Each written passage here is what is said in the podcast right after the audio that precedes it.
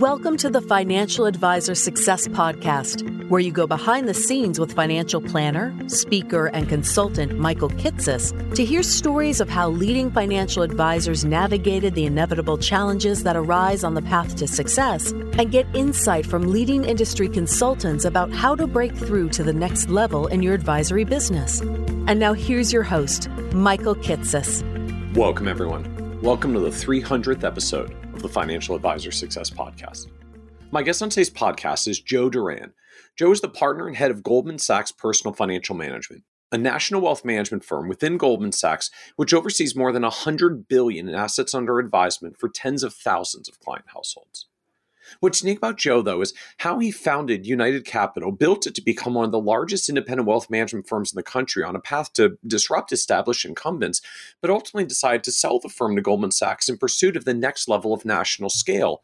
And in the process, has been able to witness firsthand the power of true economies of scale and a recognized national brand can bring to an advisory firm's ability to grow.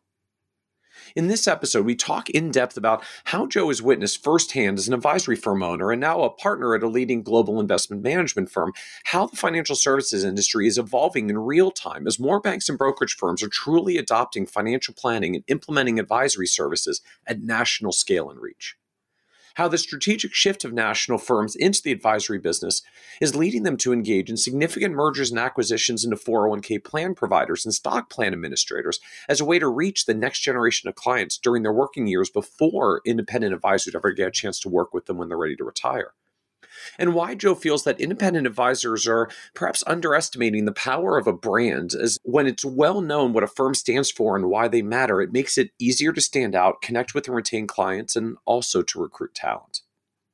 We also talk about why, after nearly two decades, Joe decided it was best for his firm, United Capital, to be acquired by Goldman Sachs so that he could leverage their larger team's technology and brand power to expand services to more clients across the globe why Joe feels that financial advisors are doing a disservice to themselves and their clients if they're not investing more into technology and utilizing it to develop more efficient processes needed to compete with these larger institutions and their service offerings and why Joe believes that the real threat to advisory firms is not fee compression per se, but the pressure of expanding the value of what we do to justify the fees that we charge, and how, as a result, advisory firms will have to find new ways to differentiate themselves through more specialized service offerings and implementation, including tiered services, to be able to continue to scale and grow.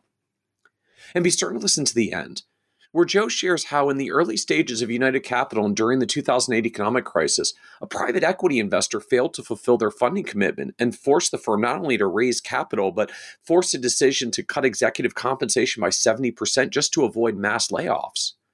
Why, even though many advisors fear robos will replace humans one day, Joe is confident that as long as complexity is high and the cost of being wrong is high, there will always be a place for humans in the advisory world and why Joe believes that navigating a successful career path involves an equation of having expertise, discipline, and above all, the self awareness of what it really takes to create deeper, more intimate relationships with clients and those around us. And so, with that introduction, I hope you enjoyed this episode of the Financial Advisor Success Podcast with Joe Duran. Welcome, Joe Duran, to the Financial Advisor Success Podcast. It's so good to be back on. I guess 200 episodes later. 200 episodes later, you you joined us for milestone episode 100, uh, all the way back in in 2018. Well, you know, a- approximately 200 weeks ago, and you know, here we are now, four years later, episode 300, and I, I, just I was really excited to have you back to kind of re- revisit that milestone episode because to me just like the advisor industry at all uh, overall and particularly sort of the the domain in which you've lived of you know large firms becoming larger firms becoming larger firms has changed so much over the past 4 years. Like I was going back and looking at the notes from when you joined us in 2018 so United Capital was one of the, the you know the early players in trying to really build as an independent firm to reach national scale you were at 25 billion dollars under management, more than 200 million of revenue, you know the, the vision was like a hundred billion was the next stop. Uh, and and you were really talking about like this this opportunity of large scaled independent firms like United Capital, what Peter Mallouk was doing at Creative Planning, that were becoming national in scope, were increasingly able to compete against, you know, incumbent Wall Street mega firms like Merrill Lynch. And then six months later, the news breaks that United Capital is being acquired by a Wall Street mega firm, by Goldman Sachs. And over the past three years, I feel like that that trend's just gone further with high profile mergers and acquisitions, like huge amount of private equity dollars flowing into RIA aggregators, firms like Schwab and Fidelity and Vanguard, all hiring up huge swaths of CFP professionals for their own internal advisory platforms. And so I think to to kick off the conversation today, I like I would just love to hear your perspective now, four years later, given evolution of the industry, your experience now of having lived on, just call it like the other side of independence and and how you think about the competitive dynamics of independence versus like national brokerage firms and bank incumbents like Goldman Sachs. Well, uh, thanks, uh, Michael. And yes, the industry has changed a lot in the four years. And I'd say a few of them were very anticip- easy to anticipate. And I'd written about this for Investment News. The first big one was this idea that they were going to be national firms and that the advisory business, wealth management and planning business would go through the same transformation that happened with accounting firms, but at an accelerated pace. And that was that they would be, you know, five to 10 national firms that had 100 billion or more. And then you'd have some super regionals, um, you know, many dozens of those. There would be somewhere between 10 and 30 billion, maybe 5 to 30 billion. And then you'd have the usual local lifestyle practices. And I think that's pretty much borne out. You when you see firms like Creative Planning continuing to grow. Obviously, Fisher was one of the first really national firms, not as much planning, but investment centric, certainly. And then you have firms like Wealth Enhancement Group, focus, obviously. And you're seeing, I think, that the development of a whole industry of national firms. I do think the fact that so many of them have grown by acquisition poses a risk, which is a separate conversation we'll talk about. But that's the one big shift that's happened in the last four years. The second big one is the Wall Street firms, of which now I'm a part, as you know, I'm a partner at Goldman Sachs, yep. uh, running their what I'll call their retail wealth. I'm co-head of well, of our workplace and, and and Personal Wealth Group, which includes the Ayco planning group as well as my old United Capital. And it's somewhere north of 100 billion in assets uh, and thousands of employees. And that business, what we're doing here is being done by JP Morgan, Morgan Stanley, all the big wirehouses, which is to really lean into the corporate marketplace uh, and, and work with the corporate participants to try to provide planning and advice before they roll over their IRAs. Yeah. So you're seeing this really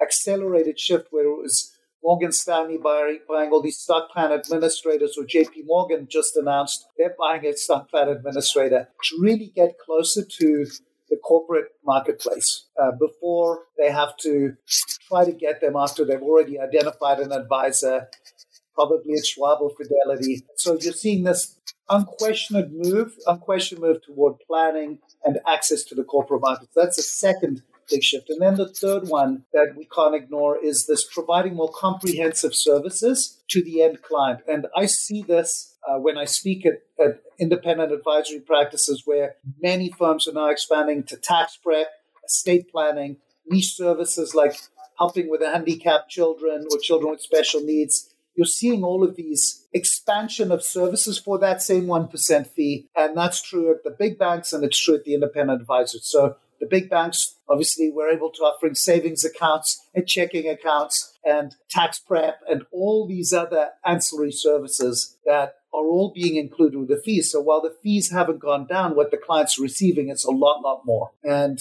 and so in essence, it does affect profit margins for everybody because you're doing a lot more than you used to do for 1%. You know, for 1%, you used to just deliver a wrapped ETF portfolio, mutual fund portfolio have a nice day. And the big wirehouse firms would charge 200 basis points for that. And so the pricing is pretty sticky now, somewhere between 60 basis points and 1.1%. Uh, but what we're doing all is a lot, lot more. And obviously that costs a lot of money. And technology's got a big part in that. So those are the three big mega trends that I've seen um, that have really shifted the and altered the competitive landscape.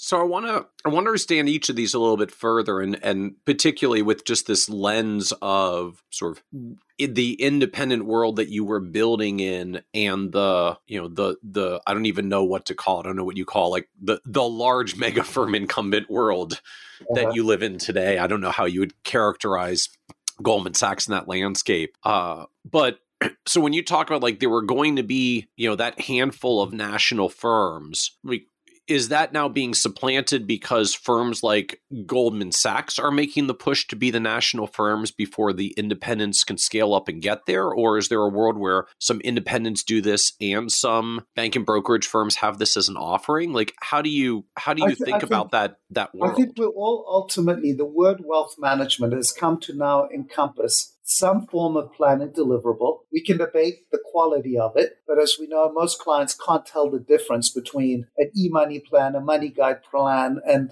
you know a back of an envelope plan. It's right. a plan, right? And so whether they go to Ameriprise or they come to Goldman Sachs, is the experience different? Yes, but do they have a do people comparison shop? No. The reality is once right. I get my financial plan, I have one, I'm done. That box is checked. Right the level of ancillary services changing. And to answer your question specifically, what I am concerned about is I do believe there is room and real estate for the large full service brokerage New York based firms, which now are national, that are definitely leaning into planning. As you know, JP Morgan and Morgan Stanley are building national planning desks, very much like Vanguard. And we are building one here at Goldman Sachs that uh, Larry and I oversee. But we do think about the salary and bonus subscription based model, which is what we have at Ayco with the group that works with corporate planners. We get paid a subscription fee by the corporate to deliver financial planning on the phone or in a Zoom to answer what I'll call event based planning questions. Should I retire? Should I buy or lease my house? How much do I invest in my 401k? We've been doing that here at Goldman way before I came for, for decades, uh, for 50 years. And thinking about that subscription model applied to a broader industry. And, and there's, that's happening obviously in the independent channel too. Uh, you have, um, you have firms like Facet Wealth Anders and his group that are thinking about a subscription based model for financial planning, and then the investment implementation in addition to that. And what I would say my biggest concern with the independent firms that are that are ultimately going to be a competitor for that segment for the wealth management planning and investment implementation, the biggest dilemma is that most of these firms are not growing organically, they're growing by acquisition. And that places an awful, awful amount of pressure on your ability to actually invest in the platform. And you know, at United Capital, we would spend tens of millions of dollars just reimagining the client experience, thinking about how do we get answer more questions in a scalable way, deliver a client experience that's memorable but repeatable and scalable. And I think it's very hard to do when you're paying so much for your acquisitions and you have private equity investors who demand a return and you go through a period like we've gone through now where the exit multiples have maybe been rethought, whether these firms can spend the kind of money necessary to be competitive. You know, so that's the, the dilemma that's out there is can these large firms that are building spend what's necessary in order to be competitive because they're all on much shorter fuse than the accounting firms that took decades and decades and decades to build international firms. So what does that mean for you know the the mere average advisor right which is a, a solo advisor or maybe with two or three partners who has you know one one to six staff right? I mean the overwhelming majority of advisory firms are are you know tens or a or a few yeah, hundred million yeah. dollars. Yeah. Well look here's the good news. The the fintech world, the ability to access tools and systems, and you have that beautiful chart you put out with all of the constantly exploding new solutions available. It, it, was it was originally just meant to like show the landscape. It you know only afterwards it became like the punchline for a joke about yeah, how complex the advisor tech space has become. Well, here's the dilemma: there are amazing tools out there, but it takes time to vet out which one should I work. Then it takes more time to integrate them into your platform. It takes more time to actually build them into your story. And here's the hardest part almost all of them are operating on SaaS models now. What do I mean by that? It's subscription models. And so your actual cost is now variable. It used to be you'd buy Microsoft Office, you had a fixed cost, and everything else was margin, right? Mm-hmm. But now, whenever you add one of these additional services, it's someone else dipping into your management fee. And there's only so much of that you can do before the costs start to eat your life. And so the good news is there's, there's many ways for independent advisors to get access to tools and systems that would allow them to be competitive. What I think is that most advisors are so busy taking care of their couple hundred clients, their 500 clients, whatever they have, it's not a lot of free time to think strategically about what should we be doing next to remain competitive? And what you'll find again is most advisors run lifestyle businesses. They have their 300 to 500 clients. Maybe they've got a couple of partners, so their whole firm services 1,500 clients, and they live a very, very good life. And uh, as Carl Richards like to say, you know, why mess it up? It's a great lifestyle. Yep. The problem is Again, not that your clients will ever leave you, because the one thing that has proven to be really true is that the high net worth segment, this million to $10 million client, is incredibly sticky. Like they, they develop a relationship with their advisor. They, they aren't likely to shift once they get older than 60. That they typically stay where they are as long as you service them and take care of them. The problem is your next generation of advisors, if you want to grow, they need more than probably most of these firms have available to them to be competitive because they don't they're not distinctive in any way. There's no problem they're solving differently than anyone else. And you talk about this all the time. If you're not really special in some way, it's hard because there's not as much money in motion to to grow if you're dealing with clients who are in their 60s and they already have selected their advisor, it's very hard to grow. And most firms, again, reason acquisitions taken off so much is most businesses are lifestyle businesses. I've got my two or 300 clients, and that's hard to attract and retain really talented people to. Now, again, so, that doesn't mean there's anything wrong with having a lifestyle business, but if you're going to grow, it's very difficult. So the the question this just makes me wonder then the aggregate. You know, we we talk about how valuable financial planning is and how uh, valuable wealth management is and the wonderful opportunities that exist in it. Like if it's if it's so great for everyone, why is it so hard for all of us in the aggregate to grow? I mean, it's not it's not as though you do a consumer survey and find out like 99% of all consumers already have a dedicated financial advisor. So like there's just no nobody left. Uh, you know, mo- most consumer well, surveys I see still like, you know, peg the number of consumers who even have an advisor at maybe somewhere in the like 20 to 40% of consumers who have an advisor. And often that's with a fairly loose definition of quote right. advisor. Well, here's the here's the question. Can you make money servicing a $200,000 client? And I would suggest the model that most advisors have, the answer is no you cannot. And so your universe that you actually have available to make money on that have 500,000 or more in investable assets, liquid, free and clear of their 401k plan that's locked up if they're employees, or concentrated stock that they received as part of their compensation. The actual amount of people you're talking about is just not that big. It seems like it should be big, but it's it's in the handful of tens of millions, you know, 15 million households 20 million households. It's not 200 million households. So you either have to weigh a way to deliver service to much smaller clients profitably, which almost all advisors have no way of doing that, or you have to find a way to, to be distinctive and capture that money before it locks up because as most of the people listening on this podcast will think, my 250 clients aren't leaving me. And that's probably true. Yep. The problem is, what about the next 50 that would be eligible clients if the big banks are getting them when they're corporate employees at Chevron or Disney before they ever have the opportunity to roll over. And this is the thing I wrote about actually a few years ago. When I first started this business, before you were even in it, probably, but it was certainly true when you joined it, which is it was so easy because you could just speak to anyone who was at Merrill Lynch and say, well, you're paying 250 basis points.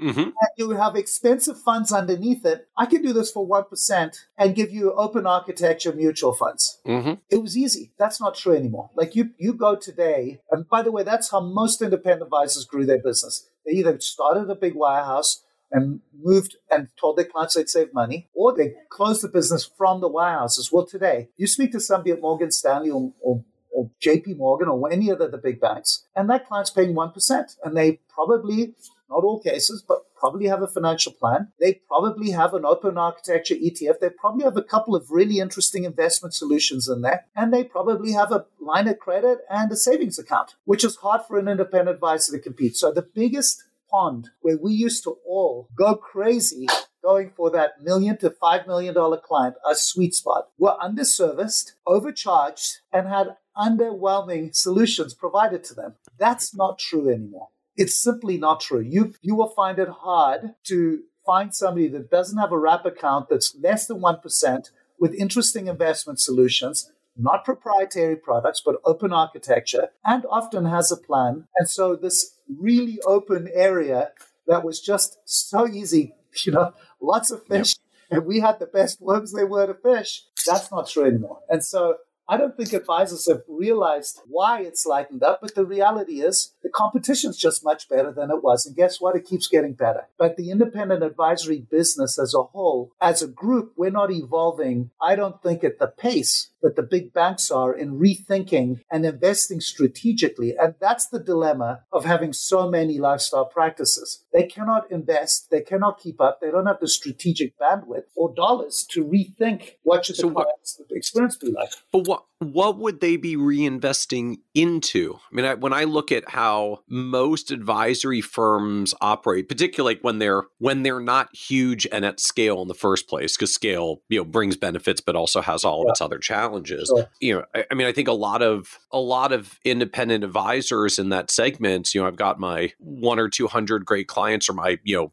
50 great clients. Uh, like I've got a great advice relationship with my clients. When they need stuff, I answer their questions and I provide the service and I get them what they need and they trust me. Like I, I don't even hear a lot of those firms necessarily trying to figure out like how do I like invest to build the next technology that, or other exactly, thing. Like it's just, not even that.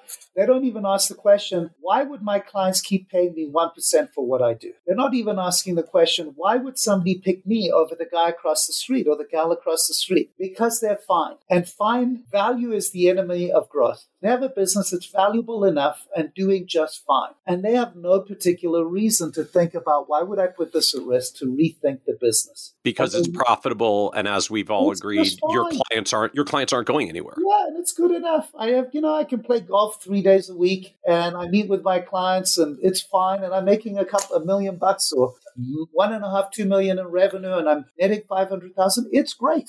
And there's nothing wrong with that, by the way. It's just that the reality is, in order to keep growing, you have to do something. And you talk about this a lot. You either have to be world class as a niche player. This is the era I'm great at. Like, let's say airline pilots. I know more about airline pilots than anyone else. So if anyone ever retires as an airline pilot, you need to get rid of your advice and come to me because I know more about your situation than anyone else. That's that distinct. That's that distinctiveness factor. You're gonna grow. Up. You're gonna grow because you have a distinct mind share that allows you to penetrate and own a market and a segment, whatever that happens to be. Now, again, most advisors started their businesses by being all things to all people, haven't even reduced their current client slate to, from their less profitable clients but more importantly, they're not thinking about why am I different and better than anyone else. And if you're going to be all things to all people, and Lord knows we know this from United Capital, my view was we got to do things no one else does. We're going to have conversations with people that their first meeting will be so memorable and so different that they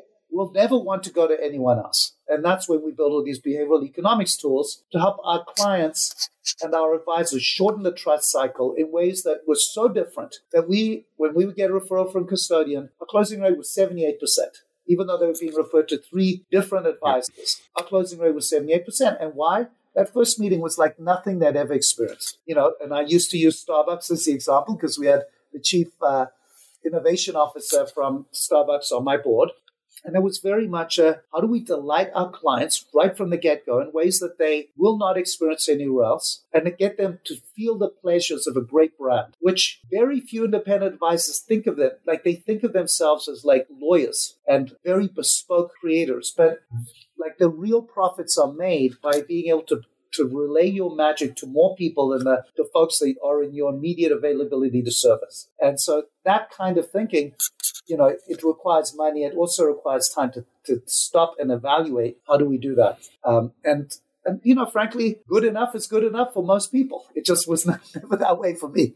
I think it's a striking a striking point to make though that you know notwithstanding all the discussion in the industry about you know competition and changing value propositions and and how those are shifting that you know the the risk is not someone's going to come up with the magic thing and your clients are going to leave you and your business is going to shrink and die. Because uh, just clients really are that sticky and we've proven that out pretty well. The the way this shows up is growth just keeps getting harder and harder you just and harder. Atrophy. like there you are fewer fewer unattached clients uh, because they found a they found an advisor they found an advisor earlier uh, a large firm got to them in their 401k plan before advisors could even get to them with the classic rollover and so it just gets harder to grow. You're at a corporate and morgan stanley is doing your stock plan administration okay? If that's the case case, you're getting assigned a broker as soon as you get stuck in that company. Now, that is a huge competitive advantage, right? I mean, there's no question that's a competitive advantage, whether it's you're just getting getting in the first place. I mean, to me, like that's that's why Financial Engines bought Edelman. That's exactly. why Empower bought um, Personal Capital. Exactly right. Uh, you know, Fidelity's building out their CFPs to serve their 401k plan participants. Vanguard's and, building that. Like because they realize the sooner we get there, the less money there is in motion. And again, for most of us, it's not just that. It's the fact that we could literally go to the country club or wherever we hang out, our kids' school, and and know that every person we talk to is paying too much for getting too little from yeah. almost any financial institution they work with. And that's no longer true. So we can't just give them our card and, yeah, I'm here for you. Like, it's just not as easy because people are more aware, they have higher expectations. And candidly, the person across the street might be willing to do a lot more than you are for that 1%. And at some point, you might start seeing some of your clients say, well, I want tax preparation. I want some help with my estate planning. I want some of the things that they're doing for 1% that you're not doing for me. And the reality is, we all know the financial plan, every financial plan that's ever written is wrong. And our most advisors spend way too much time talking about a person retiring and the, as I say, the person on the park bench, which none of our clients envision themselves being. And yet we spend so little time talking about the benefits of planning today and allowing them to do the things today because they work with us that they might not have thought they could do. Like it's so amazing how much we spend our profession talking about how planning is about helping people make the tough choice, the disciplined choice, which is often the, the thing they don't want to do. So we're like visiting the dentist. They don't want to talk to us because what we're going to do is save more, do this more rather than knowing that, hey, until they're 55, they're going to have very little free cash flow because they should be taking the vacations with their kids. They should be paying for whatever schools they want to afford for their kids. They'll they should be buying the house they want to live in because the voyage matters. And yet, the reality is, we spend so much time talking about the end state and retirement. What are you going to do at that time? And that really makes us less relevant to the people we want to get at their maximum lifetime value as clients when they're 45 to 55. That person's still accumulating, has a lot of risk tolerance, has the ability to adjust. And our impact, even though our plan is wrong, can have a massive impact on the way they live today that fundamentally improves their entire life. And yet, again, that's not where most advisors concentrate, sadly. So how do you think about this relative to, you know, this driving debate in the industry for the past five plus years that uh, fees are compressing, fees will inevitably compress, uh, you know, consumers just won't aren't going to pay as much in the future. Uh, well, you know, like how do you? Would say they're not, but, but discussion in the midst of all this more services expansion. Do you have any doubt that fees are compressed? Think about what people were paying for just a wrapped ETF or mutual fund portfolio. It was in the 90s as much as two and a half to three percent, not including the underlying fees. Well, but what what strikes me about that is like, yeah, I also knew firms in the '90s that were charging one percent, and so like, you know, the, the, to me, like the discussion today is, well, we're all charging one percent, but we can't charge one percent in the future because of fee compression. Yeah, Look at all the fee compression. I'm like, but the the fee compression is the people who used to charge two and a half who now have to charge only one one I to one and a half. It's very hard to find firms that can charge 1% today for just wrapping an ETF portfolio. The reality is that is not a 1% business. Mm-hmm. And most clients will not pay you, shouldn't pay you 1% for just wrapping mm-hmm. an ETF portfolio. Well, I can I can get that from a proverbial robo for exactly. 25 bips. Yeah, or 15 or zero from Schwab, right? Yeah. But the reality is, all of us have had to, we've had fee compression. We've just been really good about adding more services for the same fee. We've basically realized instead of two and a half, the underlying, you know, the products are now the delivery of a ETF or mutual fund fund portfolio rebalanced and allocated is somewhere around 50 basis points. And two years ago, four years ago, that's probably still good. You could defend 75 basis points to 1%. That's no longer true. You're now including a financial plan. You may be including tax prep.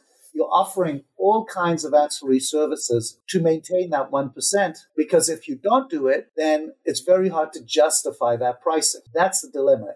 And one way to differentiate is to have alternative investments added or have products that are hard for individual clients to access directly. And so again, I think what you're finding is there has been pricing compression. The way we have combated this in industry is by expanding the level of services we offer. So, so how do you think this plays out? Like, what are the services that firms are going to have to be doing to be competitive in this environment and over the next ten years, if they want to call it to defend their one percent? I think the three things are gonna they're gonna need to offer. Number one, and I'm gonna break this out into two different areas. Number one is the planning and advice segment, and the second is the wealth management or investment implementation, etc. Because I think about them differently, and we here okay. at Goldman, like that's the the way I've tried to frame things is look, we do two things deliver guidance and advice. That's the counseling that we do. And the second, we do the implementation. And it's very helpful to think about it in that way. Because what you want when you're delivering this is you want to think about scale. All your margins will typically come from implementation. And so you have to have a scalable implementation methodology because you're probably going to end up charging basis points. And that is where your margins will reside. And, and by the way, there are ways to differentiate there as, as well, which we'll talk about in a second. But on the delivery of planning and advice and what we call guidance or counseling, whatever we want to call that, the segment. That's where your differentiation has to reside because that's why you'll be different than everyone else. And that is typically where it is a fixed cost with very, very little margins. Like whenever you're delivering financial planning, that's incredibly time consuming. That's where your hours go, right? And that's true if you're doing tax facilitation or tax prep. And so I think that what is going to keep happening is we're going to have to become even more specialized in the planning and advice that we do whether it's becoming more like a family office and helping with bill paying, whether it's doing tax prep, whether it's doing estate planning, whether it's providing trust services, but becoming more of the CFO to individuals in a more direct way. And that's going to require one very important element. You're going to have to think about service tiering because you might be able to do for things for people like include tax prep for free if you have $5 million which I cannot do for you if you have $500,000 because your fees simply can't support it. And so advisors are uniformly awful, all of us, in segmenting our client service offering. And one of the things that, we've done here that the firm's been very good at is realizing look, the CEO of a big corporation, we need to be completely well versed in their benefits at their club company, as well as understanding their stock plan, as well as understanding their tax prep and actually filing their taxes for them. Whereas somebody who's an entry level employee, they just need to understand a different level of things, which are much easier to do at scale. And that model that we apply here across tens of thousands of clients at different levels of the wealth spectrum in the corporate America, you're going to have to think about your practice in that way.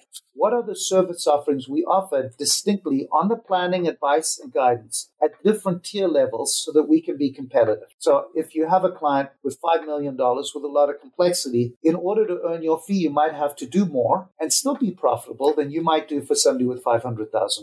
So that's the one area. And then on the implementation side, I think that you obviously need to drive the cost down as low as possible wherever you can. But then having distinct offerings in addition, whether that's alternative investments, tax overlays on individual security portfolios, the investment solution set needs to allow for the clients to have something interesting that makes you distinct from everybody else who's offering the exact same thing. And that doesn't require changing everything you do because the core should be the same. But having access to complete or complement the existing scalable portfolio with something that's unique that, that's interesting. That like like what? I mean, just what does that look like in a world of me, mutual funds and ETFs? Yeah, so in our world, it's it's very simple. A client comes in with five million bucks. They're going to get a laddered muni portfolio on which Goldman Sachs will manage for free, or they can use BlackRock, and we've negotiated very low basis points costs to have a unique laddered muni portfolio. On top of it, and by the way, we can do this down to $2 million. So I'm just using 5 million as an example. They have an equity portfolio where we buy 400 S&P 500 stocks. They can filter out for their personal values, take out, take out guns if they don't like guns, uh,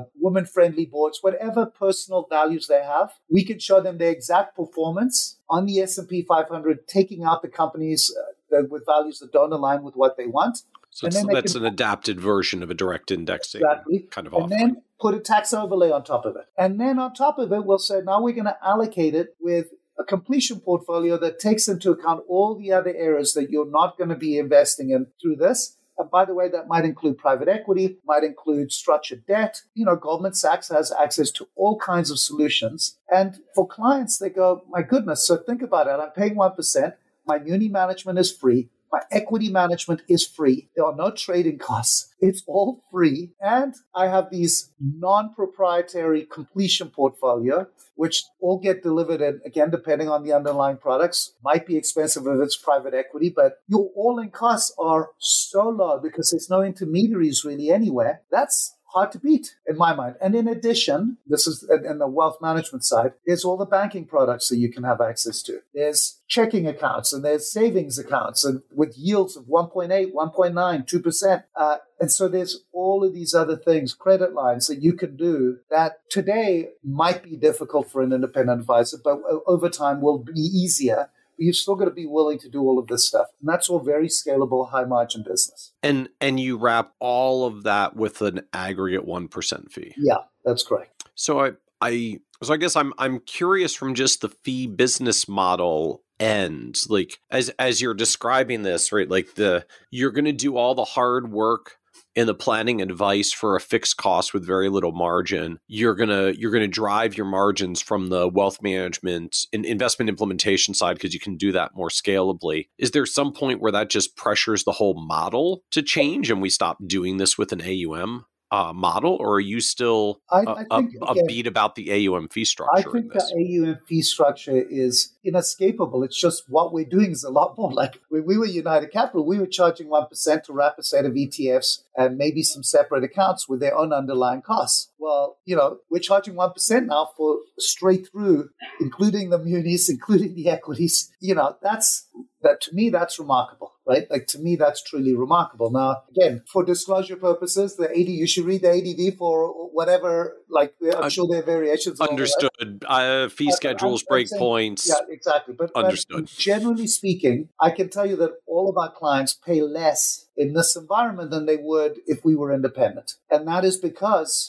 the scale and our ability to do things that we couldn't do when we were an independent firm. I didn't have an entire equities team to go and buy the stocks and the technology. I didn't have an entire fixed income team, even at 25 billion that could do things at that scale. So I worked with outside portfolio managers, which we still do today. But Goldman Sachs can negotiate pricing that I could never have negotiated at uh, United Capital, although I could still negotiate at United Capital at a much lower price than the advisors who joined us would have been paying if they were 100 million or 200 million. And so the scale thing really does matter. It's the advantage that the big independent RIAs are going to have. They can negotiate things that no firm with 100 or 200 or 300 million can offer. I was going to say, so like, where does the scale show up? Like, where does the cost savings come? Because I think the you know the the view in a lot of the independent world is like, if we just get bigger, like, we'll you know our our operational costs will go down, and we can save on advisor and technology costs, and just you at least look at the industry benchmarking studies for firms like well north of um uh, uh, 15 plus million dollars of revenue, of which, you know, by then you're a couple billion dollars. And like there isn't any expanded margins really showing up in any, in any particular way. So like how, how big do firms have to be to hit, hit the kind of scale you're talking about? Well, and where do you save the money? Billion. We were at 25 billion as an independent firm. And every time I think this is the point at which we're going to see the margins take off, that never actually happened because we're always investing for growth. And so what you're going to find, there's natural points at which you'll be at optimal mar- at optimal margins. One of them's uh, around 100 million, 80 to 100 million. If you invest to grow, then you'll hit another one around 250 to 300 million. But then what typically happens once you get to 300 million, you'll stop growing. Then you'll hire more advisors, you'll invest in marketing, and all your budgets will disappear till you get to 500 million or so. And then you'll get to a billion. And what you'll find is you're constantly escalating the level of talent. You now need a COO, then you need a CM, a chief marketing officer. Then you get bigger, you need a CEO, then you need a CFO, and then you need to upgrade the talent of your CFO because you're bringing private equity money in. And now you need to upgrade the talent of your CMO because you're not doing direct marketing campaigns. And what you'll find is you're constantly investing in the business. And for me, I can tell you that once we got to over 10 billion in assets, once we were doing over 100 million in revenue, we really did start having choices. And I could I could really break out investing in the business rather than maintaining the business.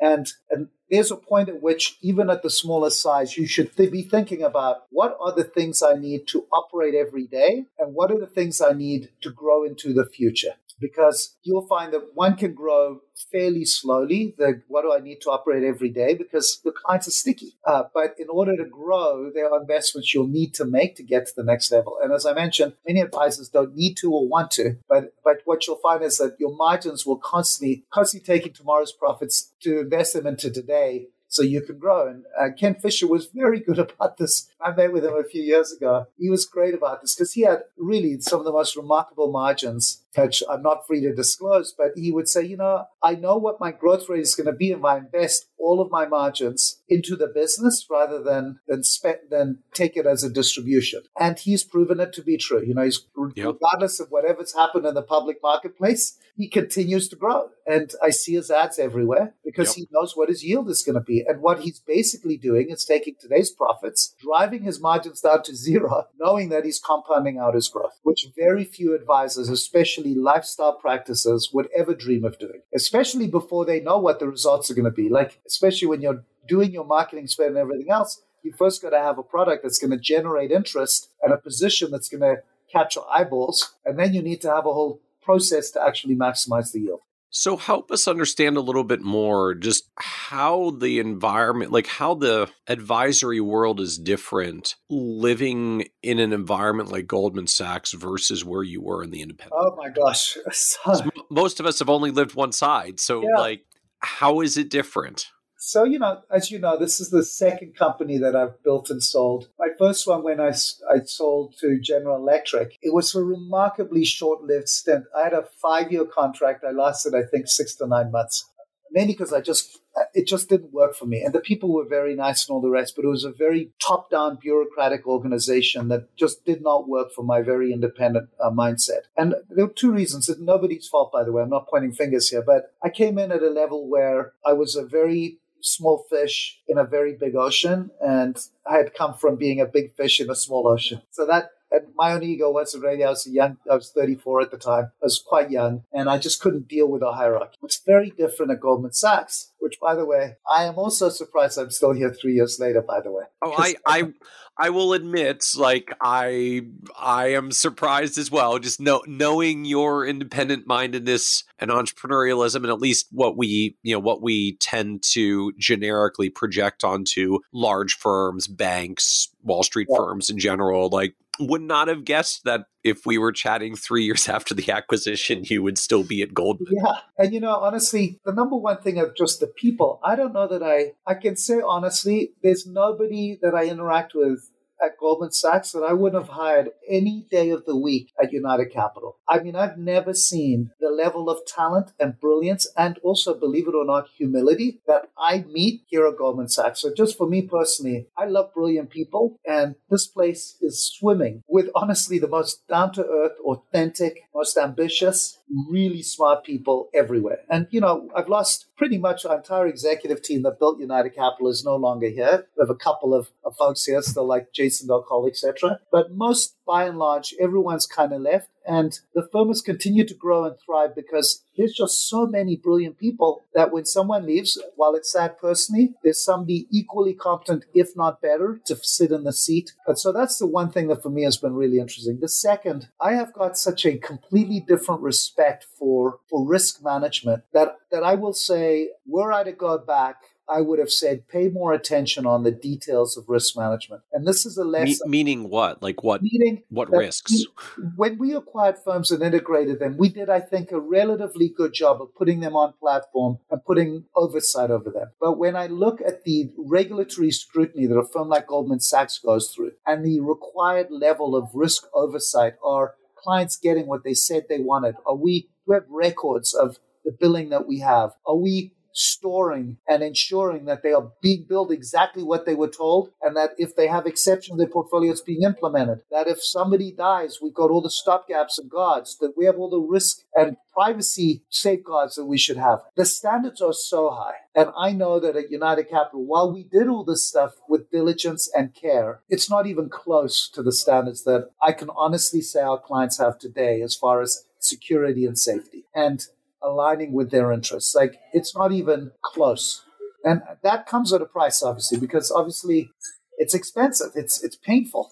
There's a lot more regulatory scrutiny, and that means a lot of work for our clients and our advisors, but it's for their good. And, and I would say that's the one area where I'd say, boy, this firm and what I've learned as a consequence. And then the third big thing for me that's been really enlightening is just the way you can be a big firm and also be contributive. And it's a very flat organization. So myself and Larry run a fairly substantial business, as I mentioned, with thousand employees, but you know, there's tens of thousands of employees across the four big divisions of Goldman Sachs, but there's just a few hundred partners and we're remarkably connected. So, you know, when, when a company is going public, we can come in and offer them our services to help all of the employees figure out how to deal with, with the windfall that they're about to receive. Or if and Goldman's is advising on one side, and we can come and advise them on the participant side. There's immense power to having this very co- collaborative environment, and it is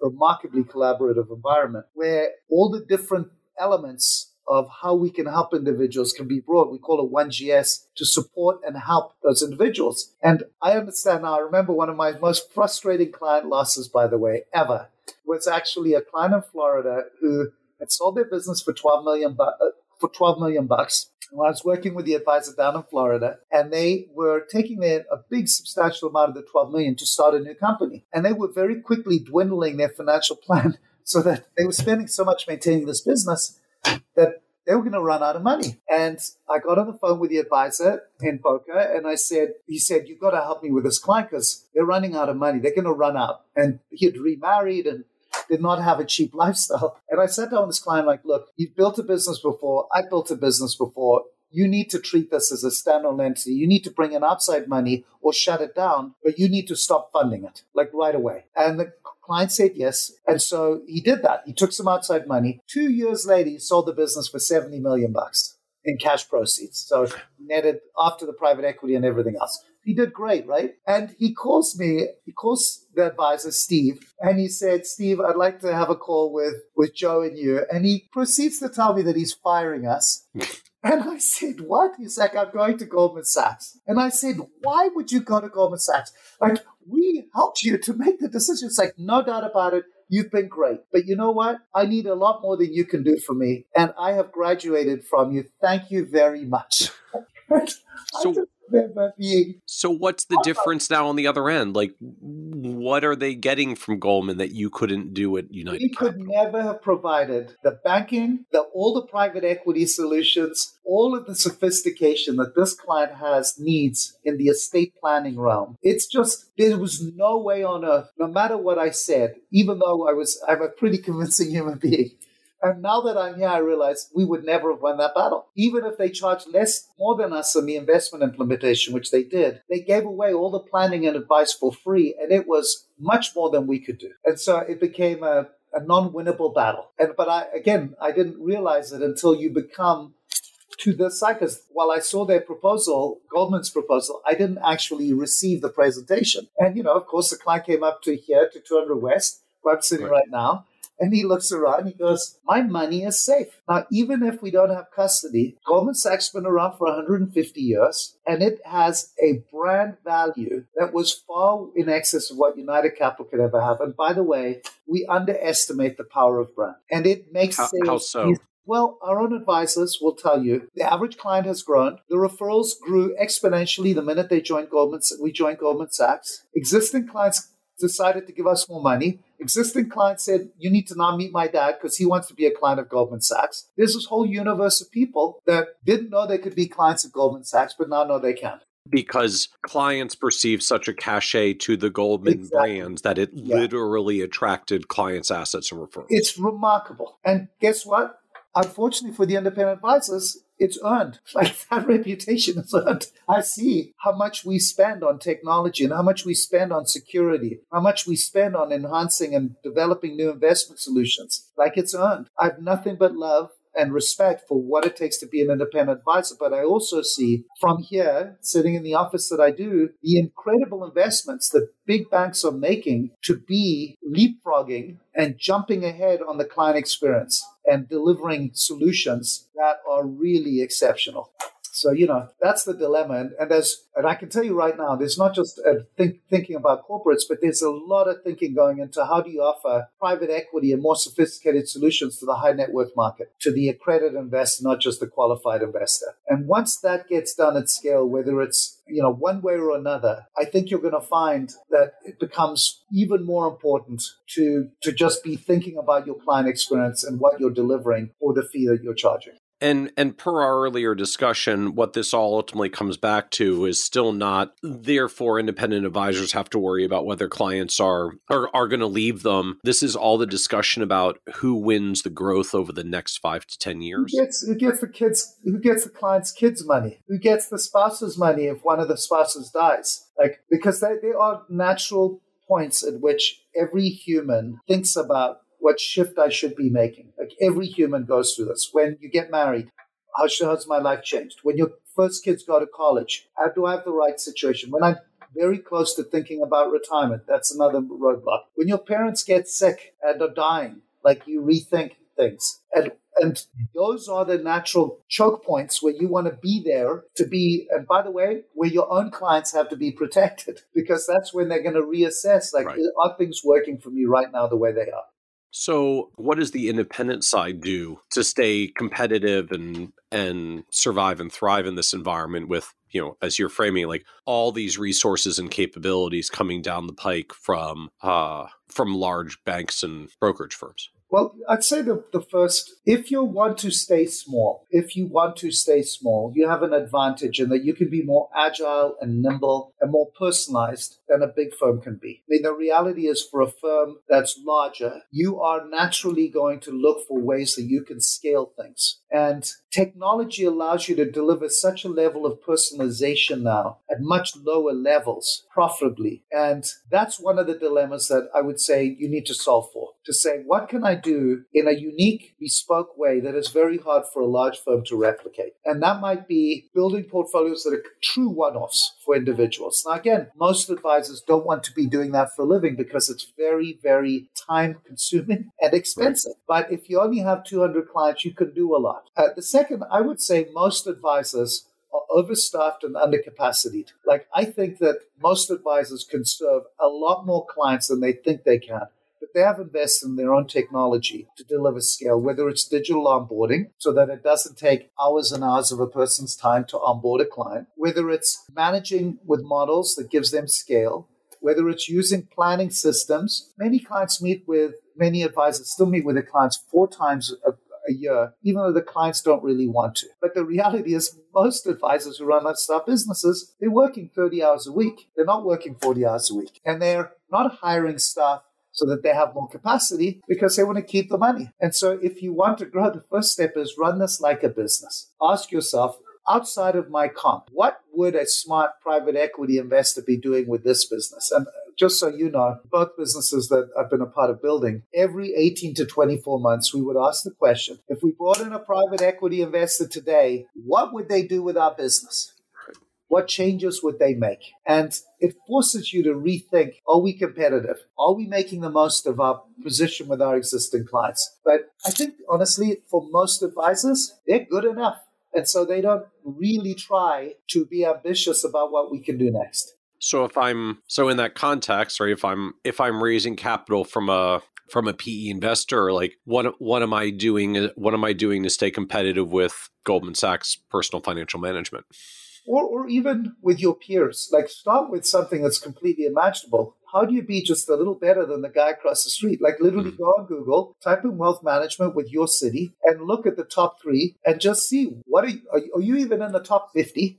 You know, so stop at yep. least being visible because that's how people find you. What is your personal footprint? What do people, almost everyone who comes to see you, will have formed an opinion before they actually meet you? Mm-hmm. What is your actual message? Does it look any different than anyone else's? Are you solving any problems more uniquely than anyone else? There's almost no introspection from when I sit with advisors. Very seldom do they stop and go, okay, would I choose me? Like, am I am I a reason? Is there something I'm doing that makes me be different than everyone else? And why would I choose me? Other than because I'm really nice and I'll take care of you, because those are the table stakes. the reality is it's just a sea of sameness with very little time spent on what makes us distinct, how what makes us shiny and want to attract people to be attracted to us. Because if you don't have that, then it's very hard to attract talent that's going to want to be a part of what you do, never mind the end clients. And and so there's so little personal investment into the business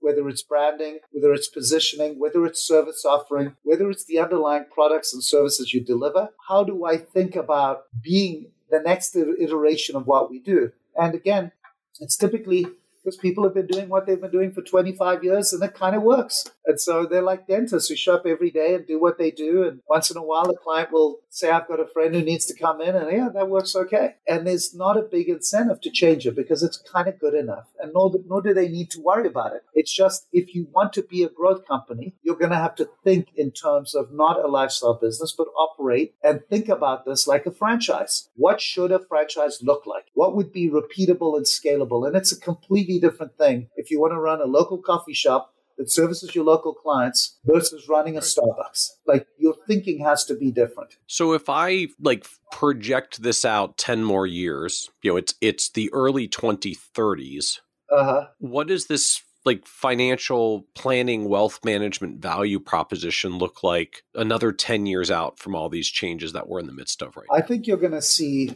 5 to 10 large wealth management RIAs that to the end clients will be indistinguishable from the large banks. Uh, so th- this is creative planning, yeah. Fisher Invest, like that. Those yeah, those types of firms. Who knows who the who the winners will be? If I were running an independent RIA today, if I were running United Capital three years on from where we were, my hopes would be at fifty billion dollars. We would be offering banking services. We would be offering tax prep. We would be looking at how to offer more sophisticated investment solutions, and we would have segmented offerings for every client set that would be different with a different service model, with many of my advisors being salary and bonus employees rather than revenue sharing employees if I were an independent uh, firm to replicate what Vanguard is doing, but but with a much more bespoke, much more planning centric, and with a really great client experience. And I think since that's just my view that there will be several folks who will build that kind of experience. And I'll tell you why. Because if you don't do that, the end value of these, all these acquisitions they've done will be no higher than the sum of the parts. And if you want a premium return, you have to do something to improve the underlying right. value of the business you acquired. That's what was always true at United Capital. We would acquire them at X, and we knew after they'd been integrated they'd be worth 2X. It would grow their revenues, would grow their margins, and would grow their brand experience. If you don't do that, then you're simply hoping that the cost of capital goes down and that your exit multiple is higher because there's a hundred of you versus two of you. And that alone, it was not a bet I was willing to make. And I think ultimately what we're seeing in the public markets today is that you're seeing it in, in the valuations of the few public companies there are that that have acquired independent advice. And I don't want to mention any names, so you can go look for yourself. But it has not been pretty what's happened with stock valuations. And while I think the sale of United Capital reset the market, like it's it made private equity go, oh my gosh, these things are really valuable. Yep. What we did invest heavily in our client experience, integrate those offices, put them all on one ADV, deliver a centralized execution platform, have a unified culture. I don't know that everyone's in the independent space who's doing the acquisitions or making that effort because it's very expensive. and it drives down your rate of return. And as you and I were saying earlier, I don't know that you're necessarily rewarded for it. It's it's an interesting dynamic that you know the the nature of private equity firms sort of classically is they want to three to five x their money in five years, and if like if you just start doing the math of that, it you know it, it essentially means growing something on the order of 30, 30 to 40% growth rates compounding for five years. And just to grow at that level, you know, is a real sprint for any firm to achieve. It's almost impossible to do that to grow it that quickly from i'll call it just in air quotes like just good old fashioned organic growth rates which means a lot of firms end up finding like the only way they can grow at the level that they need to grow to satisfy the investors who took the deal is that you have to do an immense number of acquisitions. But you don't necessarily then have the time to build you know a new systematized client experience you don't necessarily have the time to really really like integrate them and generate the buy-in it takes to have everybody um, aligned to one big whole. No, no, look, it's a reality. And, and, yeah. and like you don't, yeah. even if you do that stuff, most of the outcome of your valuation is based on getting your growth rates and being larger. So like you're not necessarily financially rewarded for doing that stuff all versus just take more of your dollars and keep doing more deals. Look, we were asked when United Capital launched fin- FinLife uh, which was the white label of our platform. Why would we do it? Give away our secret sauce. And one of the reasons was exactly what you're pointing out, which is, first of all, we were acquiring firms. We were making them better, but I still needed to invest tens of millions of dollars on our platform. And if I do that and I have, let's say there's a couple hundred million in revenue and the contribution to our overhead is, let's call it 40%, 30%. It's it's a 50 million, 60 million, 70 million bucks. If I go spend tens of millions of dollars on, on all the administrative people and the marketing people and everything else, that starts to affect your EBITDA, right? Which is yep. your valuation. If I then want to reinvest in my technology, it drives down EBITDA further. And if your multiple is, let's say, 15 times on exit, whatever number you want to use, well, what are you going to do? Because every dollar you spend, is costing you $15 in the exit. And if I'm looking to sell in the next 18 months, that's a very expensive spend. And so the, what we did to solve for that is we launched FinLife, which has allowed us to then make the investments in our platform be for a different business, which was the white label business, and have a sum of the parts, which worked. It worked because we got dozens and dozens of very nice, really amazing advisor clients who could potentially then be part of joining us in the future in very elegant and easy fashion. And also, our own existing advisors got to benefit from all the investments we made in the technology. And it kept our private equity happy because it added this other spoke of the business. So that we had a platform that was that would, could go to market. It increased our addressable market because it wasn't just clients who were only our clients. They could be clients of other advisors. It increased our profitability because we now had two different business lines. And ultimately it led to a much higher multiple. But people who don't have this other element automatically go, well, we'll get the United Capital multiple. But they didn't understand that what we had done is built a technology platform as well, a wealth management platform that allowed us to offset some of those expenses. But by the way, it wasn't just Goldman Sachs who saw it, it was everyone who was in the process also identified like this business is worth a lot more than the EBITDA we currently see because there's two different businesses of value. And that's a that's the dilemma. If you're only doing acquisitions and you're counting on an exit multiple that's significantly higher, but you're doing nothing to improve the underlying businesses, then you're really relying on really low cost of capital and underpaying for these underlying firms. And as we know, the pricing's gone up a ton for the people leaving because there's so much money available. And as we also know, the debt of cap, the cost of capital has gone up a ton you know, we were at 3%. I think probably most of these firms now are going to be at 7 or 8% cap rates. Well, if the exit multiple goes down, and that's what most public comp- comps would tell you, you'd say, my gosh, that, that doesn't look very good. How in the world can these firms invest in the actual platform and end up with margins, with a happy exit? That's the dilemma. Uh, and so, and, and because they underinvest in their own risk management, a lot of strategics would say, well, you know, this is, looks like a collection of independent pirates rather than a Navy. And I'd always say to people, United Capital is the Navy. We build the Navy. We are not a collection of merchant marines or the pirates. We are the Navy. And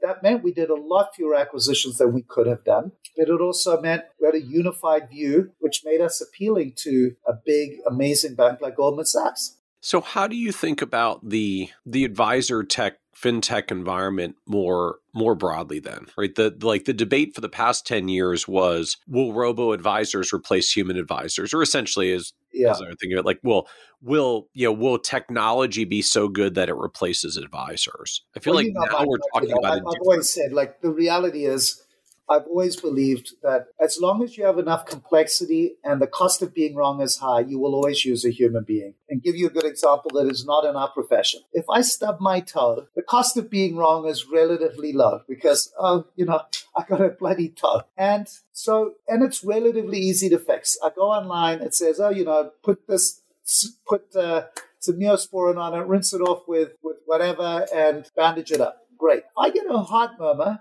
and having trouble breathing, I'm going to go, okay, the cost of being wrong could be really, really high. Yep. And it's too complicated for me to figure out what the hell is going on. The same is true. So I'm going to go to a doctor. Same is true with the legal. Before I start a company or I have a simple estate plan because I've got one kid and no money, I just go to LegalZoom. I take a look. I find an estate plan. Have a nice day. Or I go on online and incorporate a company. As soon as I have 50 employees and I'm sitting in two different states, the cost of being wrong is high and the complexity is high. I go get a lawyer. If my tax return, same thing with my tax return. I wish I could do it myself, and I can, except for at my level, it would take me my whole life to fill my tax return, which is hundreds of pages. So I have to have an accountant who I pay lots and lots of money to. So the two drivers that will always allow for humans to have a place is when complexity is high and the cost of being wrong is high. And when you have kids, when you get married, your cost of being wrong goes up.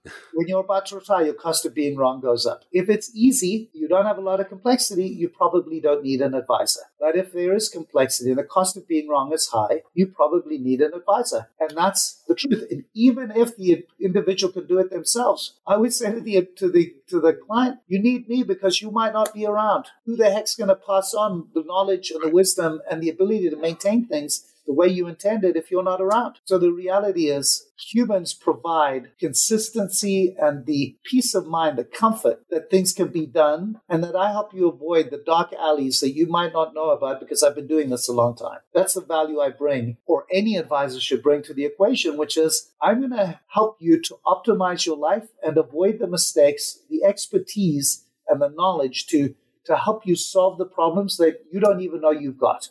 So then what is the role of tech? Like how do you see tech fitting into this picture? Look, the role of our human advisors is to remove financial anxiety from people's lives. That's what we do. Ultimately, we are paid for one thing above all else, and that's to remove financial anxiety from people's lives. Technology allows us to answer questions in a very efficient way. And so our ability to take complex situations using technology to simplify them internally is very, very high. Like technology keeps making it more advanced and easier for us to solve and answer questions. It allows us to do many financial plans easily. It allows us to bring data and be more efficient. Interestingly enough, most advisors are not servicing more clients, although the technology allows them to do it. And so, you know, again, the industry average is still that most advisors service somewhere between 100 and 150 clients per advisor. But technology should allow them to be serving 250 to 300. Is that is if, that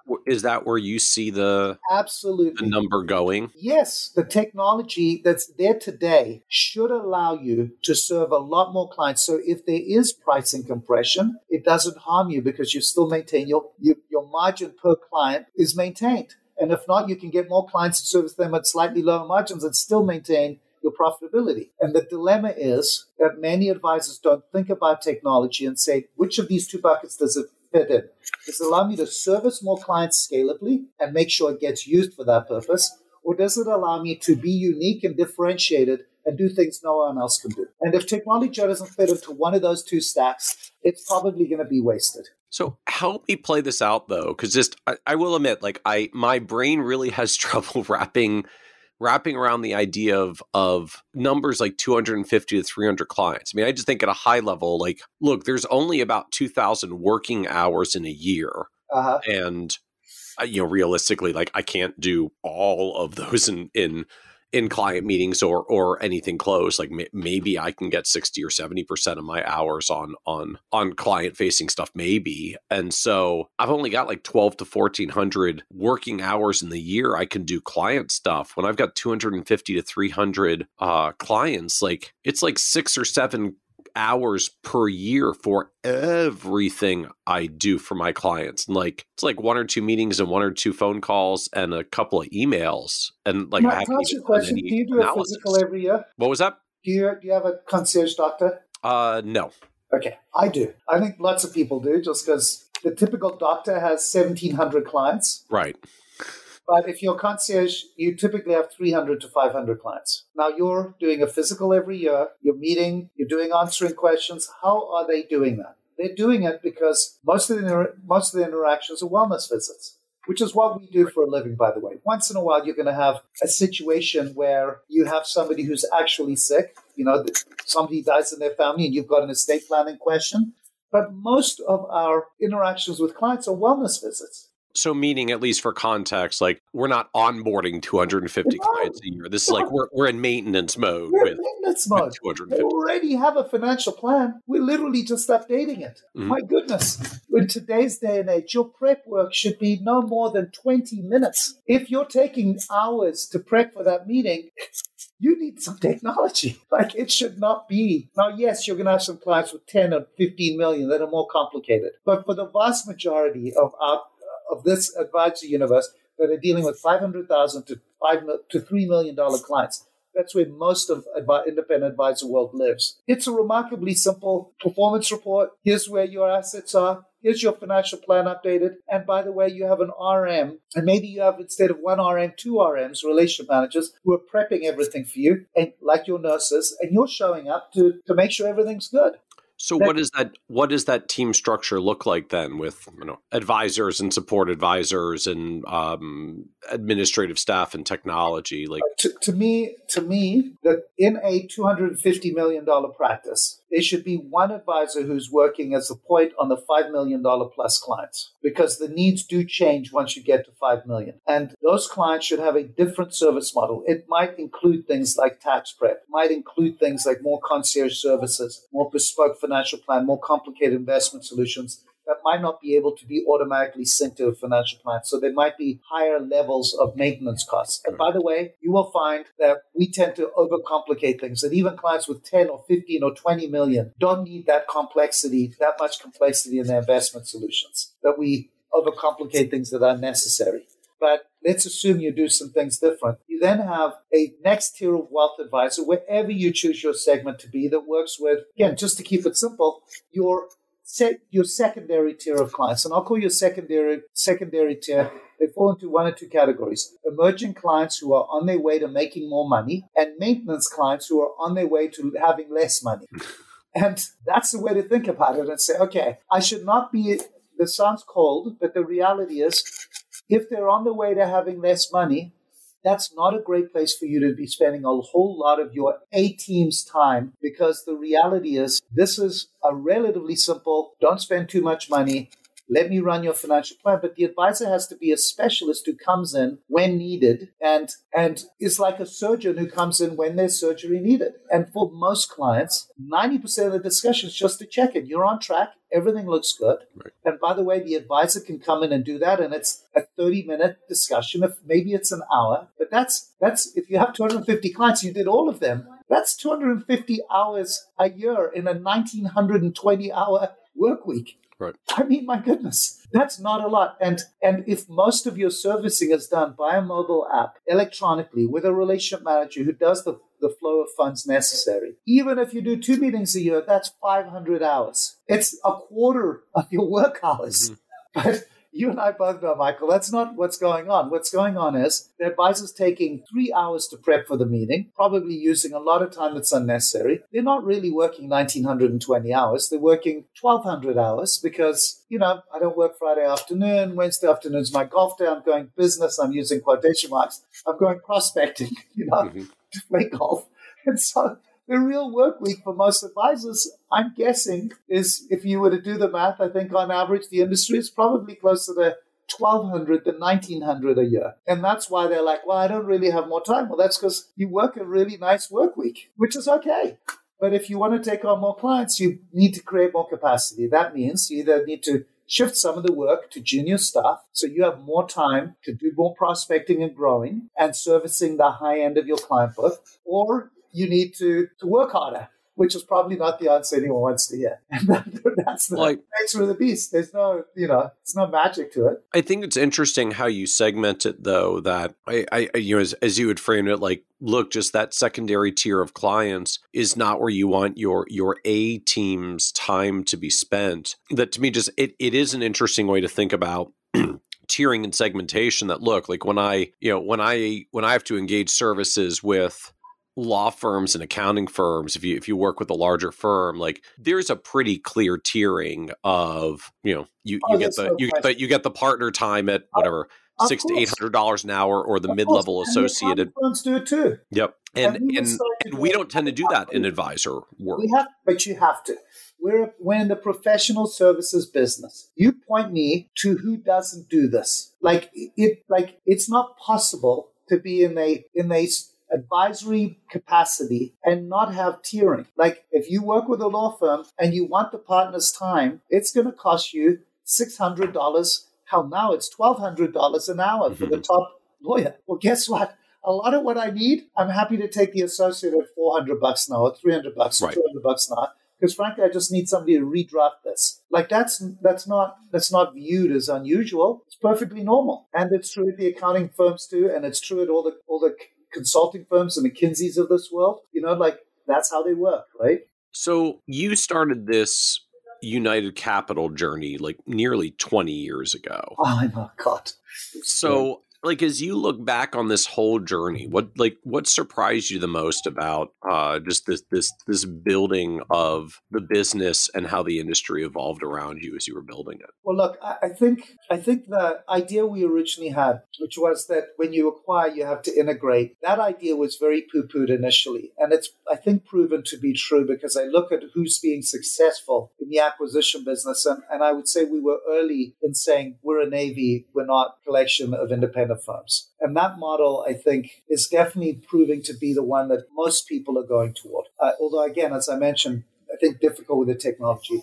The second, I don't, I, I don't feel like a lot of the firms that I see out there have invested heavily in the client experience. And that I'm surprised and a little disappointed by, to tell you the truth. I felt like, again, maybe it's just me because I lived it, but United Capital felt like it stood for something with a behavioral economics and a client experience that was quite differentiated that I don't see independent firms seeing the value of building a brand that stands for something. And that's sad to me because it's impossible to be truly successful on a global stage at the level that these firms are all going to need to ultimately be without investing in your brand. It makes sales easier. It makes it easier to recruit talent. It makes it easier for clients to want to relate with you because they know what you stand for. And there's just not enough brand development work happening in the independent channel, which is, again, very disappointing to me because I would just assume there would be a set of firms that I would know what they stand for, who they are, and why they matter. And that I don't see out there. And, and that gives a big advantage to big brands like Goldman Sachs, which, whatever you think, you won't find people that want to know. Those are really smart people. They know a lot about investing and they, they're in the room where big decisions happen. You know, like people mm-hmm. have an opinion. And even with these larger national firms, I'm not sure that, that, there's a consensus about what these. If I were to ask you, what does creative planning stand for? I'm not sure you could give me a pithy answer. It would be the same answer that everyone else would give, which is what the power of a brand is. That everyone has a fairly consistent view about what it stands for. Uh, and you know what problem they're solving, what makes them special, uh, and I. So that's the second, and then the third. We have almost a, an abundance of solutions that is making it incredibly complicated to pierce through to the next level with a consolidated experience. And you articulate this really well in all your writing. There's so much stuff being developed that it's it's almost overwhelming when you walk to these conferences and now they're starting to reignite again. You're like, my God, there's so many things that in every segment there's five to ten different choices. You don't know which one's going to last You don't know which one is good or bad. And all of it requires integration into your stack. And so the, the thing that I would suggest that we were quite good at, but I would suggest is really important is what's your middleware? Like in this day and age, having really robust middleware, and by middleware I mean what's the technology you're going to use to stitch together the subcomponents and create a sustainable competitive advantage for your client offering. We use Salesforce by and large. But what are you going to use to stitch all these pieces together to control your data, to then push that out and interact with your clients, to then manage the experience, to be able to tier the services and offer the different levels of service with data flows that don't require you going to five different systems to execute. We spend a lot, a lot of time on that. Um, you know, being able to go to one dashboard and you would automatically pre-populate all the financial planning software with eMoney or MoneyGuide to then pre-populate the client documents, to provide the ADV at the appropriate level, to personalize the client experience with their app, to then interact and restore all the video interactions we have with them and the client experience. Like all of this integration requires really good middleware. And that's very, very hard for a business with 200, with 2 million in revenue to invest in. But, but I would suggest in this day and age, if I were to build the next independent firm, I would start with what middleware are we using because we've got to be able to API to everything and not be beholden to anybody. Uh, and that part is is like to me the the unspoken challenge that almost all these advisors have. That's the biggest bottleneck to their growth. In, I mean, not in advice in getting clients, but in capacity. My ability to grow and service 250 clients it's simply not possible if you don't have integrated systems because it just you do have to go check custodial. Now I need to go check uh, my portfolio accounting system. Now I need to go look at my planning software. like, and, and, so, do you see platforms like Salesforce being the ones that ultimately solve this problem? I don't think so because again, that doesn't mean there won't be bespoke vendors who use Salesforce as the engine, but you know, they're operating with firms like Merrill Lynch and, and, Goldman Sachs. You know, they're and maybe they can go down to the next level. And certainly their cloud solves for this, but it still requires a lot of customization that needs to be done. That requires an investment that many firms are not willing to make. You know, we I can tell you that Mike Capelli, when he worked for me at United Capital, had an army of people who just built Salesforce out for us with Salesforce spending millions of dollars themselves to build what was our own version of their financial services cloud. But there's a lot of maintenance work. And every time you add a new vendor or a new solution, you know, all of these pieces require a lot more in technology spend than almost any any uh, advisor is willing to do. And the thing I will share last, the big observation is wealth management has become a tech business, but most advisors don't operate that way. And that's a serious blind spot. We are in the information business. And if you're in the information business, you are a technology company. And most advisors do not think of it that way. And so those that do will have a huge competitive advantage. How does that show up in practice? I mean, like, what does it mean to say we are a technology company when you know earlier we were saying okay but you know our uh our we core value at the end humans. of the day is we remove financial we anxiety from people's lives but we are powered by technology it means okay. that every part of the execution at scale is stacked through technology that requires a push button, not a, a multiple sequencing of execution. In other words, almost every account can be rebalanced with one allocation shift. That almost every client can onboard digitally without touching a piece of paper, without having to put in any data. Because we have it all. Because from the minute they interact with us online, they can experience most of our experience, have a Zoom call, onboard, become invested, in a sequence of hours, not days or weeks. That's that's the kind of thinking that you should be implementing to your business. That doesn't mean you lose the human element, but the human is providing the, the heart and the empathy, but the technology is powering everything behind. And again, I wrote about this. I called it the bionic advisor. It's just sad how few advisors have, have really integrated the technology to really understand like hey, you need to have a deeply embedded technology core at the mass affluent level. Well, yeah. I feel like the challenge from the advisor end is we would say like, well, my my technology vendors aren't giving me what you're talking about, Joe. No, again, of course, because you've got to you, uh, you have to keep, keep stitching the pieces together, and of course, it's expensive. You need to have somebody who understands this stuff, and most advisors are great advisors. They're not technology people. You know, it's not a coincidence that but Mike was the first guy I hired, and he was an MIT master's in in uh, in engineering, electronic engineering, because I realized like this is a technology business. Uh, and then we worried about what are the advisors we're going to bring on, because you've got to have the pieces bolt together if you're going to have a, a larger firm. So by the way, it also makes you less dependent on the individuals because if it is a re- replicatable system that can be easy, relatively easily executed, then you don't become completely dependent on the one person who knows how to do the 15 sequences it takes to put together uh, a client meeting, you know? So was there anything that surprised you about like the actual process of building United Capital as an enterprise? Oh, you know, it's all about people, honestly. And and I, I would just say it's it's really, you know, when you look back and reflect what, what would I have done differently? I think I held on to people that were not who were not good enough for too long.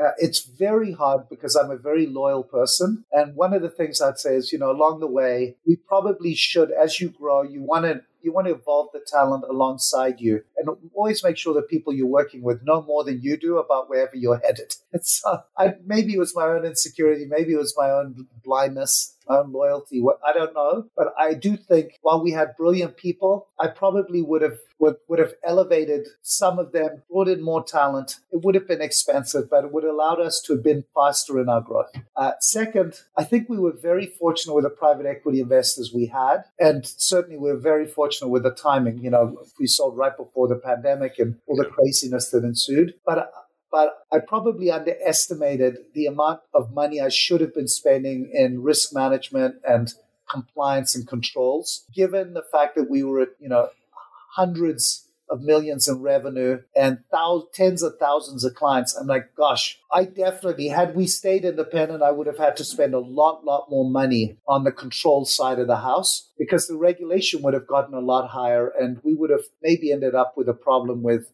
the way we were operating when we were independent. I just wasn't spending enough time on the, the nuts and bolts that I really don't love, but is a, an essential part of running a big business. I, I was going to say, like, what was like what was the problem with that in practice like how did that show up as a gap for you we had an SEC exam right before and we were fine but but I, there were little nits and nuts that, like, if a client said, "Hey, make sure you don't own this," or "Here's what I w- don't want to have in my portfolio," if the advisor didn't show up, did we have the systems in place to ensure that, that those wishes were executed? Mm. Do, do we annually check in to say, is this still true? It's a lot of the nuts and bolts that day by day, if you're an independent small firm, isn't as important, doesn't get looked at as thoroughly, and probably doesn't fall the, through the cracks because it's mm. 200 people. But when it's hundreds of advisors and thousands and thousands of clients, you just need a different level of oversight that's expected of you from the regulators. I was going to say, so the, the challenge in essence was as you grow, the expectations from the regulators begin to change. Absolutely. And, and they should, by the way, they should. Yeah, yeah, that's fair. yeah. yeah. Uh, and, and so, you know, that's the thing. I'm like, when I look at what I currently live with, I'm like, wow, it's just it's just eons yeah. beyond where we were, and it's really good for our clients. It's really good for our clients, and I'm like, I, I, think we had a gap there that uh, that I, I would have been a little bit more disciplined about that. And I would suggest, I'm guessing there are several firms that probably aren't spending as much time as they should. It's totally not rewarding. It's complete cost, but it's really important, you know. And we are in a much firmer regulatory environment than we were. And as these big RIAs grow, the regulators will no doubt want to look more firmly because it's a different thing now. You know, we have these large national independent full service RIAs that are going to get a level of scrutiny that's going to be very, very different than when they were, you know, $5 billion RIAs. So, what was the low point for you personally on this journey?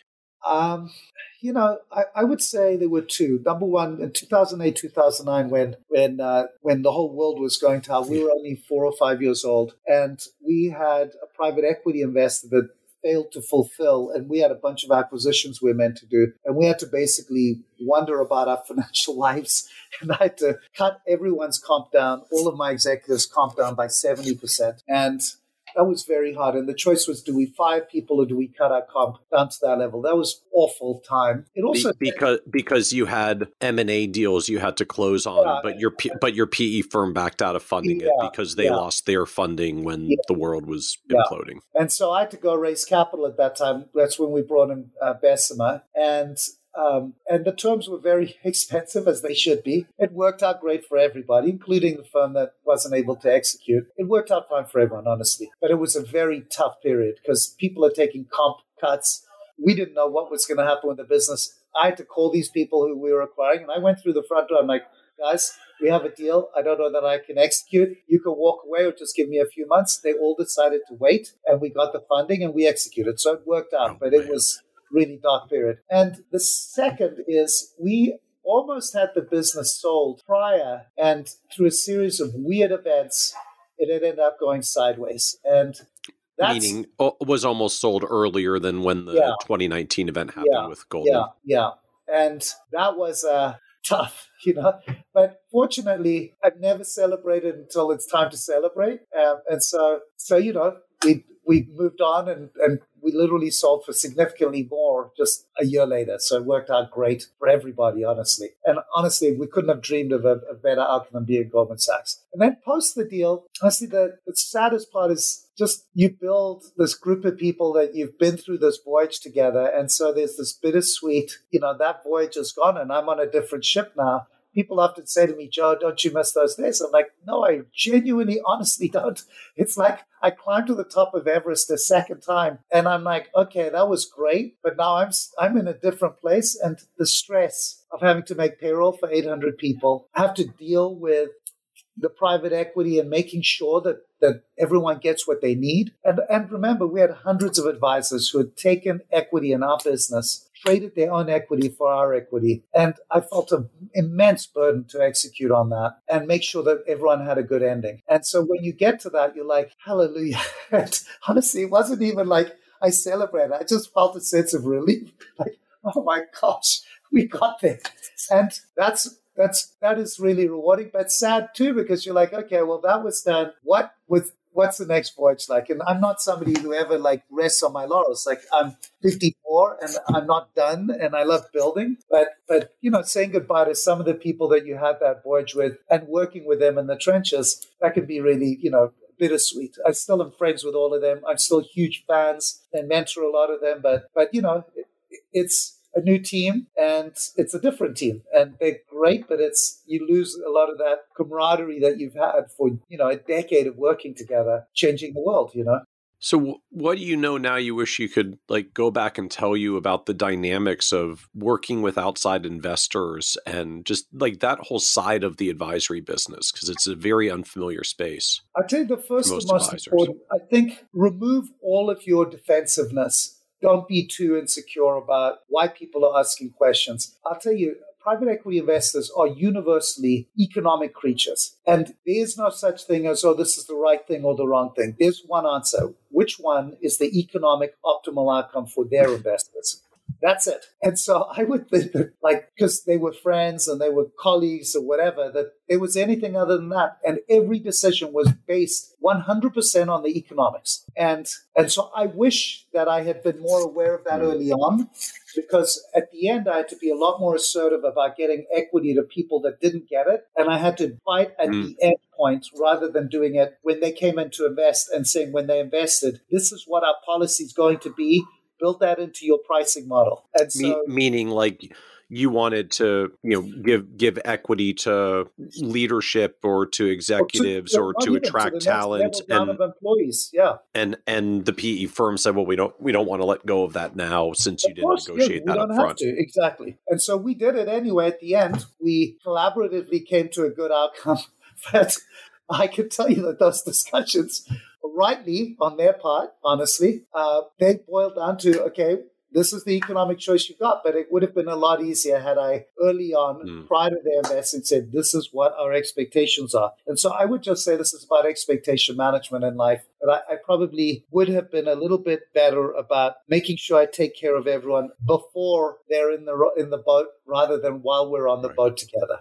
So, what advice would you give younger, newer advisors looking to come into the industry today and navigate a career that, path? That you are in the business of forging deep, intimate relationships. That's the business. And McKinsey did a great job describing how you do that. First, you need to have expertise. Second, you need to have intimacy. You have to know people better than they know themselves, if possible. And third, you need to be disciplined and follow through. You need to live up to your promises. But the base of that equation, if it's intimacy and expertise and follow through or dependability, at its base, is self awareness. You need to know how you come across. You need to know how you interact with people. You need to, to amend that to the audience. I think I was very often in my career a one note pony.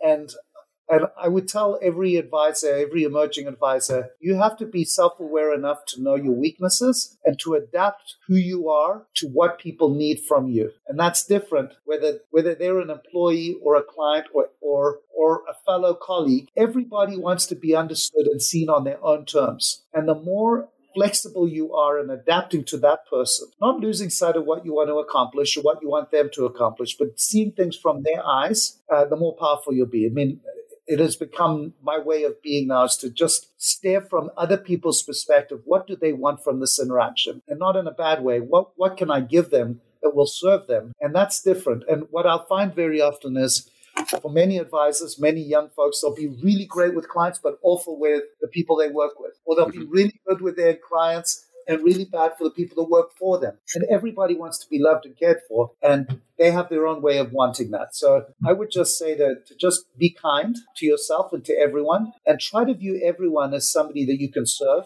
and that'll that'll be you know how you end up being successful. I have a very simple view of the world. My job is to help brilliant people do brilliant work, and it starts by me making sure I don't get in the way. You know, so so that's how I've changed and how I think I would advise any young advisor to, to really take radical ownership of your own decisions and who you are and know that every bad relationship, every bad interaction is at least some part due to how you're approaching it. Well, that's tough medicine to say. Yeah, that's the truth. So as we wrap up, you know, this is a podcast about success and one of the themes has always been that success means different things to different people, sometimes different things to us as as we go through the stage of the journey. And so, you know, you've done this you know, growth entrepreneurship cycle more than once in, in building a company and ultimately exiting it. How do you define success for yourself at this point? For me, it's that I finish every day. It's the same measure I've had my whole life. When I go to sleep, I do an assessment, and do I feel proud of how I've, I've comported myself that day? That's all. Do I feel like I've lived up to the expectations that I set for myself? Have I been a good colleague? Have I been a good person? Have I grown as a human? Am I reasonably close to the person I'd like to be? There's that gap between who you think you are and want to be and who you actually are and what you act like, the narrower that gap is, the more fulfilled you'll be. And uh, that it's not my thinking. I can tell you that that's the, the very good work that gets done in all behavioral economics. Happiness is a state of mind that comes and goes. I have a, I'm very happy after I've had an old fashioned. Uh-huh. Fulfillment, which is the thing that really counts, satisfaction, which is what really counts, it's when you live up to the highest ideal of yourself. So when I feel successful, I go to sleep that night saying, I have been as close to the person I'd like to be as I can be. And there are many days when that's not true. And I go, how do I fix that? You know, but that's to me what success is. I like that framing. Happiness is a state of mind, but fulfillment comes when you live up to the highest ideal of yourself. It's a tall order. It's a tall order, but it's what we're on this earth to do. Amen. Amen. Michael, thank you. This was a great time. Hopefully, uh, we'll get together for your thousandth podcast. yes, yes, or at least see how we can come back and yeah. you know number five hundred in another yeah. four years and, right. and see what comes next. Thank you. Thank you. Want even more ideas, tools, and resources on how to break through to the next level of success as a financial advisor? Check out the leading financial planning industry blog, Nerd's Eye View at www.kitces.com, where Michael covers the latest practice management trends and financial planning strategies. And by joining the members section, you can earn IMCA and CFP continuing education credits, along with exclusive member content. Get it all now at www.kitces.com.